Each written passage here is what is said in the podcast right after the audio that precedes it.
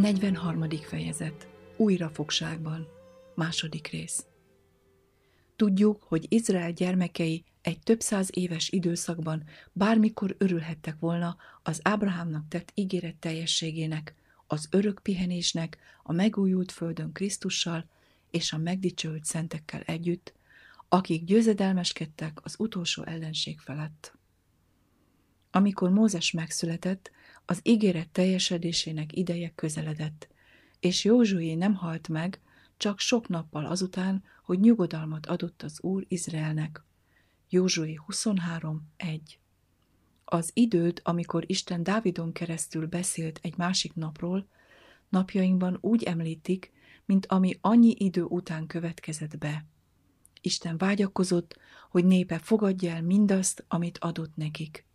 Hogy mennyire igaz ez, Isten szavaiból derül ki, amit Jeremiás profétán keresztül küldött. Ha hallgattak volna Istenre. Bár Júda bűne vastullal és gyémánthegyel volt feljegyezve, ennyire megkeményedett a nép a bálványimádásban, mégis az irgalmas Isten a következőt ígérte nekik. Ezt mondá nékem az Úr. Menj és állj meg a nép fiainak kapujában, amelyen bemennek, és amelyen kijönnek Júdának királyai, és Jeruzsálemnek is minden kapujában.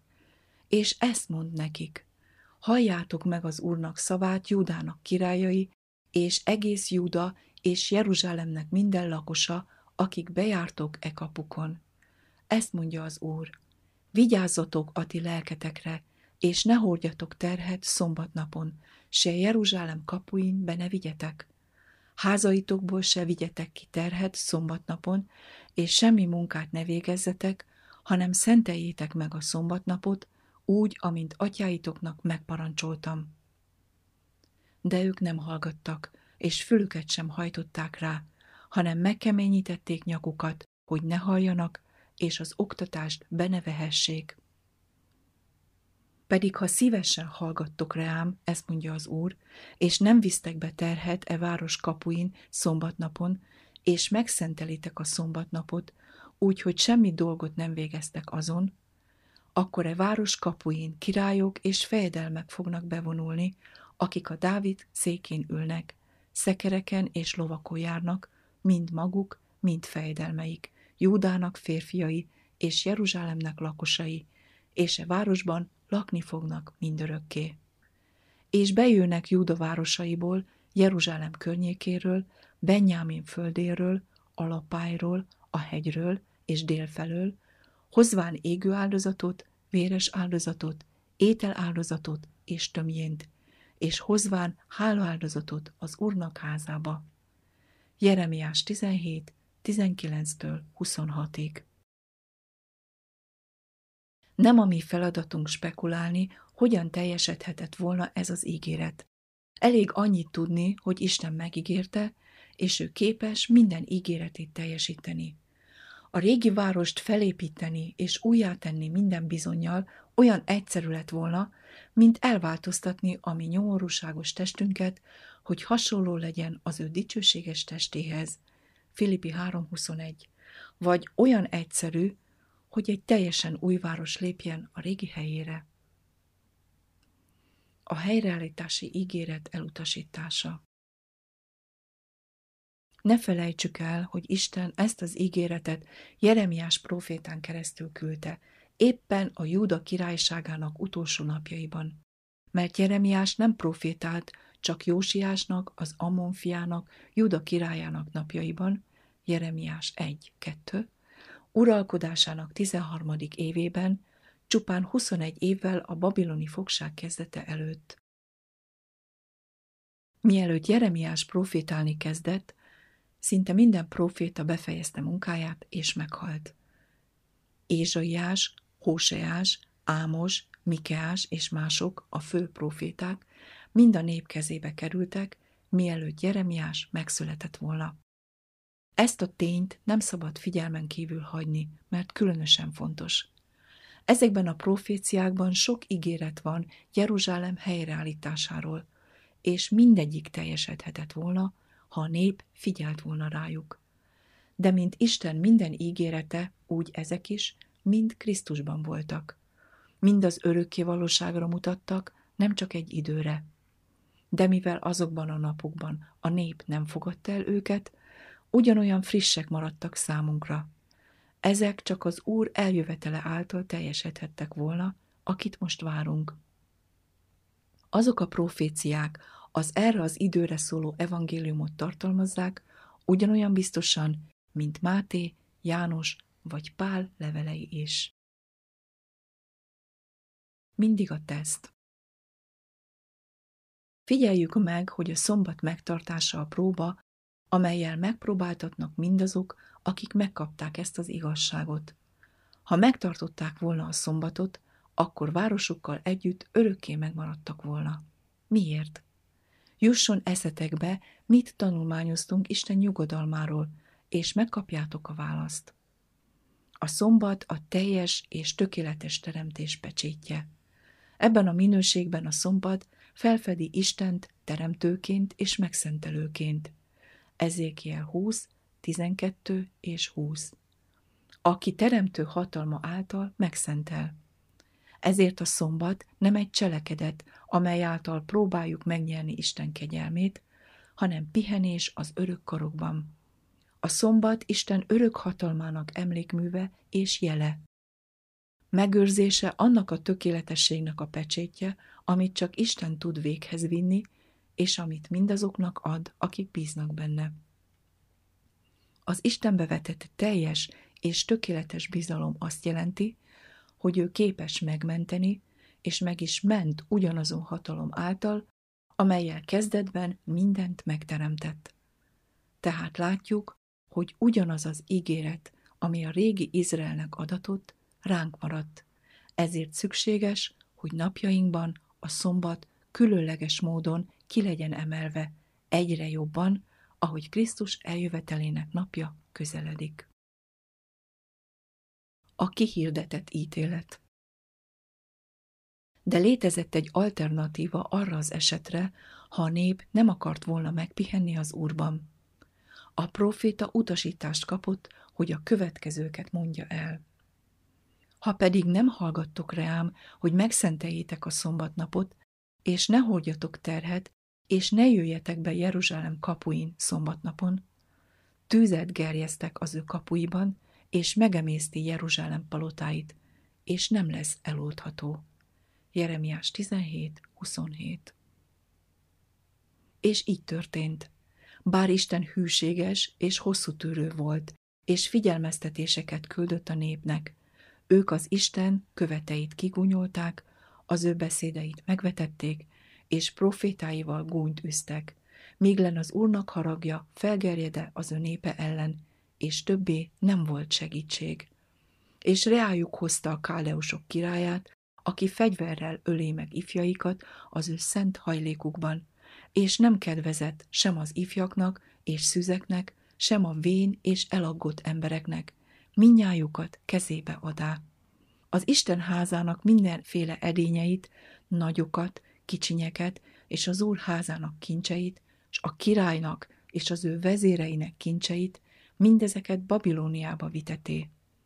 Az Isten házát meggyújták, Jeruzsálem kőfalait lerontották, palotáit mind elégették tűzzel, és minden drágaságait elpusztították. Akik a fegyver elől megmenekültek, azokat elhurcolta Babilóniába, és neki és fiainak szolgáivá lettek mindaddig, míg a perzsiai birodalom fel nem támadott. Hogy beteljesedjék az úrnak Jeremiás szája által mondott beszéde, míg az ország megtartotta az ő szombatjait, mert az elpusztulás egész ideje alatt megtartották a szombatokat, míg betelnének a hetven esztendők. 2 Krónika 36, 16-tól 21-ig. Babilon királya a Jeruzsálem uralkodója. Sedékiás volt Jeruzsálem utolsó királya, de nem volt önálló király. A trónra lépése előtt néhány évvel Nabukodonozor megostromolta Jeruzsálemet, és az úr kezébe adta a várost. Dániel 1, 1, 2 Bár Joákim király vereséget szenvedett, Megengedték neki, hogy uralkodjon Jeruzsálemben, mint adófizető herceg. Joákim nyolc évig uralkodott. Halála után fia Joákin követte a trónon. Csak három hónapig uralkodott, mielőtt Nabukodonozor újra megszállta és meghódította Jeruzsálemet. Babilonba hurcolta a királyt és családját, a kézműveseket és a kovácsokat. A föld szegény népén kívül senki sem maradt ott. Kettő királyok 24, 8-tól 16-ig. Nabukodonozor mégis hagyott egy királyt Jeruzsálemben, Mattaniát, kinek nevét Sedékiásra változtatta meg. 17. vers. A Sedékiás szó jelentése Jehova igazsága. Nabukodonozor ezt a nevet adta az új királynak, mert Isten nevére esküdtette. 2 Krónika 36.13 Hogy nem lázad hatalma ellen. Az a tény, hogy Nabukodonozornak jogában állt ezt megtenni, a következő szakaszból láthatjuk. A Jójákim uralkodásának kezdetén, aki fia vala Jósiásnak, a Júda királyának, ilyen szavakat szól az Úr Jeremiáshoz, mondván, így szól az Úr nekem. Csinálj magadnak köteleket és jármot, és vedd azokat a nyakadba. Küld azokat Edom királyához és Moáb királyához, az Ammon fiainak királyához, Tírus királyához és Szidon királyához a követek által, akik eljönnek Jeruzsálembe Sedékiáshoz, Júdának királyához. Parancsold meg nekik, hogy mondják meg az ő uraiknak. Ezt mondja a seregek ura, Izraelnek istene. Ezt mondjátok a ti uraitoknak. Én teremtettem a földet, az embert és a barmot, amelyek a föld színén vannak, az én nagy erőmmel és az én kinyújtott karommal, és annak adom azt, aki kedves az én szemeim előtt. Most én odaadom minden földeket Nabukodonozornak, a babiloni királynak, az én szolgámnak kezébe, sőt a mezei állatokat is neki adom, hogy neki szolgáljanak. Neki és az ő fiának és unokájának szolgál minden nemzet mindaddig, míg el nem jő az ő földének is ideje, és szolgálnak neki sok nemzetek és nagy királyok. Azt a nemzetet és azt az országot pedig, amely nem szolgál neki, Nabukodonozornak, a babiloni királynak, és aki nem teszi nyakát a babiloni király jármába, fegyverrel és éjséggel és dökhalállal verem meg azt a nemzetet, azt mondja az Úr, míglen kiírtom őket az ő kezével. Ti azért ne hallgassatok a ti profétáitokra, se jövendő mondóitokra, sem álommagyarázóitokra, se varázslóitokra, se szemfényvesztőitekre, akik ezt mondják nektek. Ne szolgáljatok a babiloni királynak, mert ők hazugságot profétálnak nektek, hogy messze vigyelek titeket a ti földetekből, és kiüzelek titeket, és elvesszetek. Azt a nemzetet pedig, amely nyakára veszi a babiloni király jármát, és szolgál neki, az ő földében hagyom, azt mondja az Úr, és műveli azt, és lakozik benne. Jeremiás 27, 1-től 11-ig. Tehát Nabukodonozor ugyanolyan joggal uralkodott Jeruzsálemben, mint Izrael bármely más királya. Sőt, az ő királysága kiterjedtebb volt, mint amin Izrael bármely királya valaha is uralkodott. Ráadásul, miután az úr hosszú időn keresztül felkészítette, Nabukodonozor megragadta a lehetőséget, hogy az igaz Istenről szóló igazságot az egész világon elterjessze. Lásd Dániel negyedik fejezete. Ezért, amikor Sedékiás fellázadt Nabukodonozor ellen, aljasan az Isten ellen támadt, aki Nabukodonozor hatalmába adta Izraelt, hogy megbüntesse bűneiért.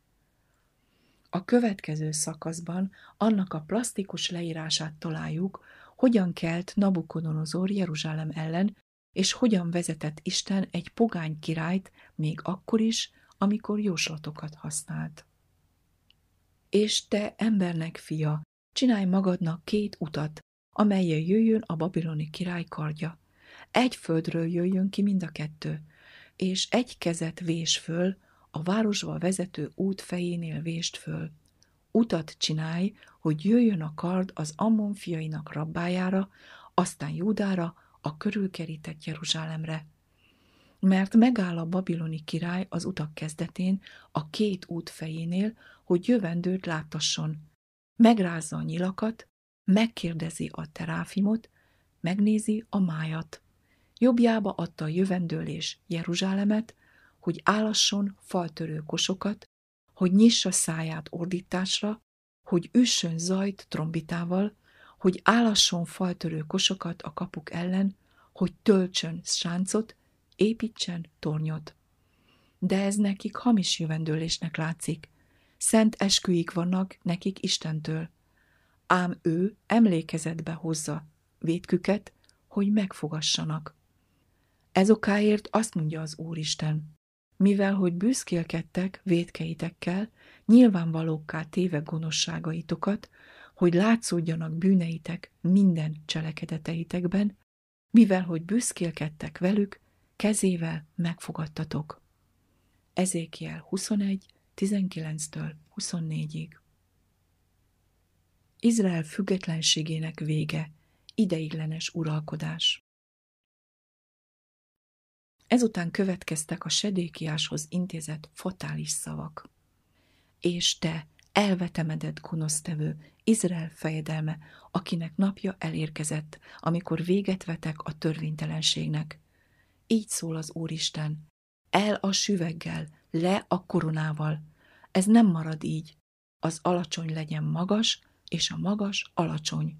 Én veszem le, én veszem le, én veszem le, és nem lesz többé, míg el nem jő az, aki jogosan az uralkodás, és neki adom azt. Ezékiel 21, 25-től 27-ig. Sedékiás elvetemedett és gonosz volt, mert minden utálatos bálványimádásához hozzátette a hamis eskübűnét, megsértve az ünnepélyes szövetséget. Ezért az ő királysága teljesen elvétetett. A süvege Dávid leszármazottaitól átkerült egy káldeus fejére, és akkortól Babilon királyságáról beszélünk. Terjeszkedéséről már olvastunk, továbbá itt vannak Dániel próféta szavai annak az óriási szobornak a magyarázatában, amelyet Nabukodonozor a menny istenétől jövő álmában látott. Te, ó király, királyok királya, kinek az egek istene birodalmat, hatalmat, erőt és dicsőséget adott. És valahol emberek fiai, mezei állatok és égi madarak lakoznak, a te kezedbe adta azokat, és úrrá tett téged mindezeken. Te vagy az aranyfej. Dániel 2, 37-38 Itt láthatjuk az uralkodást, amely kezdetben az embernek adatott. 1 Mózes 1, 26 Bár a dicsősége és a hatalma nagy mértékben csökkent. De látjuk, hogy Isten még mindig szem előtt tartotta az Ábrahámnak tett ígéret szerint, és a helyreállításán munkálkodott. Babilon az örök királyság megalapításáig. A Biblia nagyon kevés helyet szentel az emberi nagyság leírására, és a proféta a vége felé siet a leírással. Három változást vagy forradalmat jövendől Ezékiel 21. fejezet 27. versében, miután az egész föld uralma Nabukodonozor kezébe került. Mivel királysága az egész világra kiterjedt, a megjövendőlt forradalmaknak egy egyetemes birodalom megdöntéséről és helyreállításáról kellett szólniuk.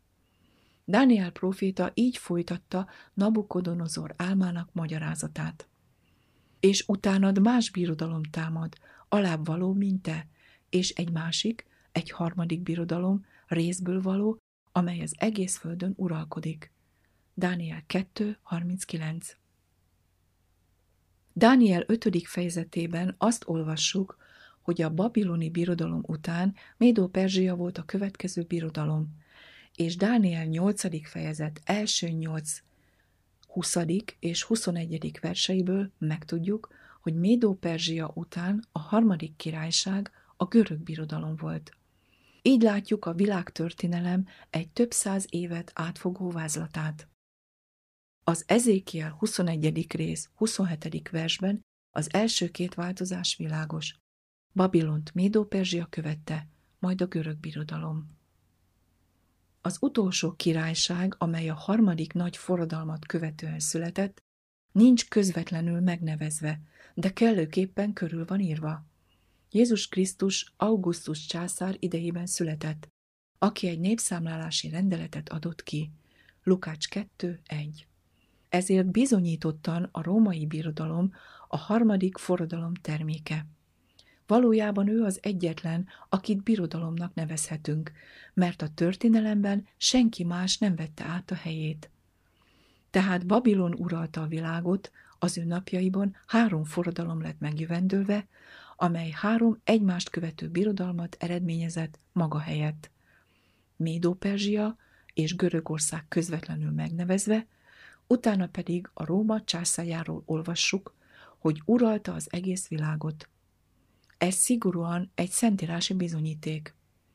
Megerősítő bizonyítékokat, azaz bizonyítékok, amik alátámasztják a szentírás pontosságát, nagy számmal találhatók a világi történelemben. De a forradalom, amely eredményeként született a római birodalom a világ vezetésével, az utolsó nagy forradalom volt, míg el nem jő az, akié jogosan az uralkodás. Róma bukása óta sokan álmodtak arról, hogy ők uralkodnak majd az egész világ felett, ám álmaik szerte foszlódtak. Igaz, hogy Krisztus a földön járt, de olyan volt, mint egy idegen, mint Ábrahám, nem volt fejét hová lehajtania. Azért jött, hogy hirdesse a foglyok szabadon bocsátását, és bejelentse, hogy mindenki, aki az ő szavában marad, megismeri az igazságot, és általa szabad lesz. Az idő folyamán minden nap és évről évre elhangzott a szabadság hirdetése, és a fáradt foglyok megszabadultak a sötétség hatalmától.